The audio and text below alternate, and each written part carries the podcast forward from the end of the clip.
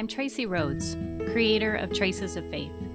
Writing online since 2014, I've been swept up in the glorious and bottomless well of capital C Church, the body of Christ. Those believers who proclaim Jesus as divine king over, well, everything. With this weekly podcast, I want to connect all of us to the greater church. Whether you're a new believer or a seasoned one, Christian curious, or anywhere in between, I'm confident you'll be intrigued by what I've discovered in my spiritual wanderings. Let's talk church.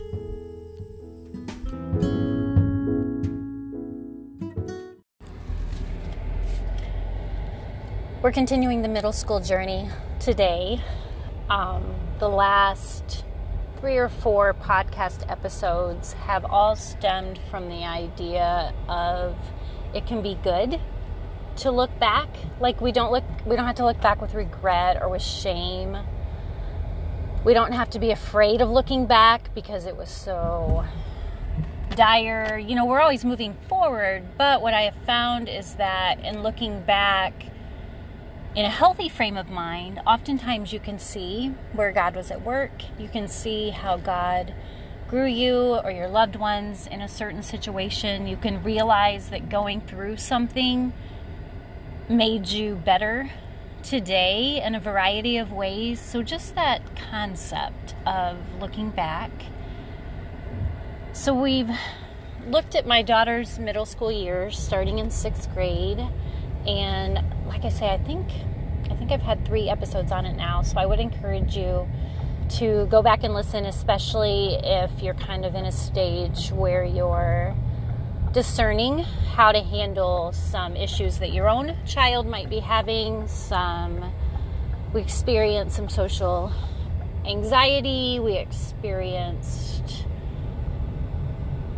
a need for isolation, not just um, not just being a homebody. It was more than that. Just lots of social cues that we picked up on, and over time, they did get worse. Um, and kind of the influence of COVID on those situations too.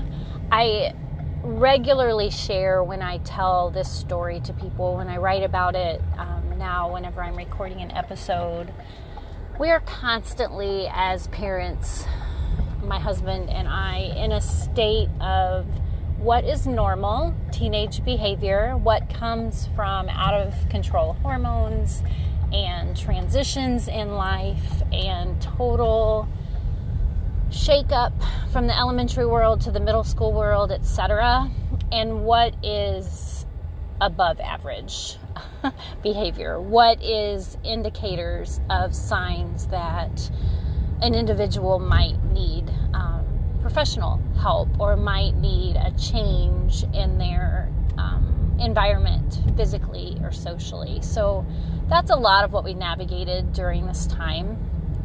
And today I'm going to talk briefly about seventh grade for her which was 2020 2021 so the um, years of cohorts for our school for many of our public schools. She was used to virtual from the last few months of spring in her sixth grade year but then we moved to this cohorts where she had to wear masks and uh, certainly not here to encounter and um, embrace the exhausting discussion and debate about masks or no masks, etc. I just know we were making a lot of decisions real time, right? We're trying to overcome our own fear because none of us had lived through a pandemic.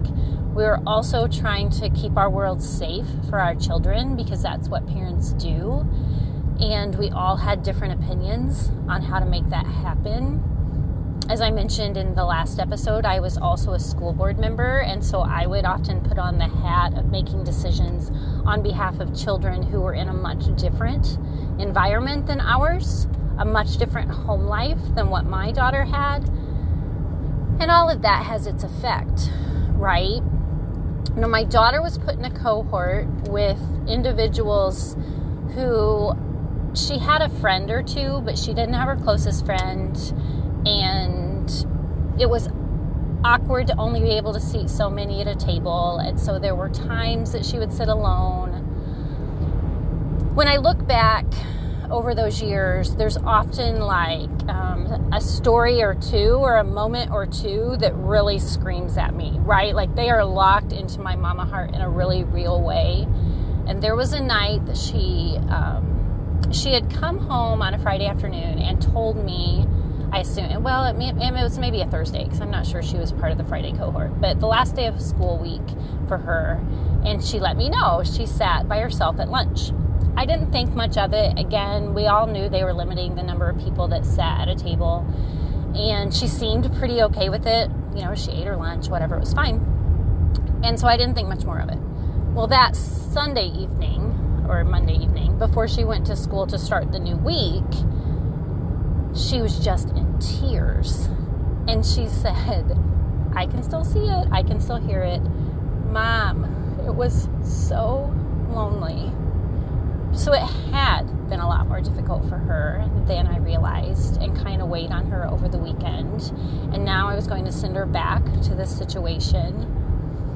And we did it. Um, and eventually that year, the students um, returned, and that that was better. Um, she can, she still um, was awkward socially, um, just not not sure how to be around some people that had been longtime friends of hers. Not sure that they were changing in the same way.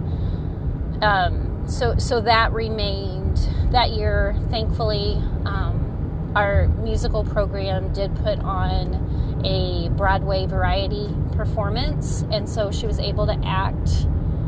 So nice when parents realize that their kids have kind of found their thing. I had a friend that used to say that I just need to help them find their thing um, and that was musicals for her. So I was really thankful in a pandemic world we were able to figure out what that looked like. And yeah, we just lived day by day. Um, definitely, home became a safe, even safer place for her and a place where she wanted to be. Um, not a lot of interest in doing things socially, no matter how much mom suggested things. So that's kind of where we sat seventh grade year. And we made a lot of decisions as parents following summer to keep her very involved, to get her out of the house, to not spend those three months in a very comfortable, safe space that wasn't necessarily helping her deal with her issues um, and overcome some of her obstacles. So I think I'll leave you with that today. That was seventh grade and super thankful for the people that helped us walk it. Every step covered in prayer. We kept our antenna up to be sure that we were watching and catching cues. And yeah had a had a shaky daughter but um, one who knew she was loved and one that was doing the day-to-day um, life that that we do right? And um, good days and bad days and hopefully finding her way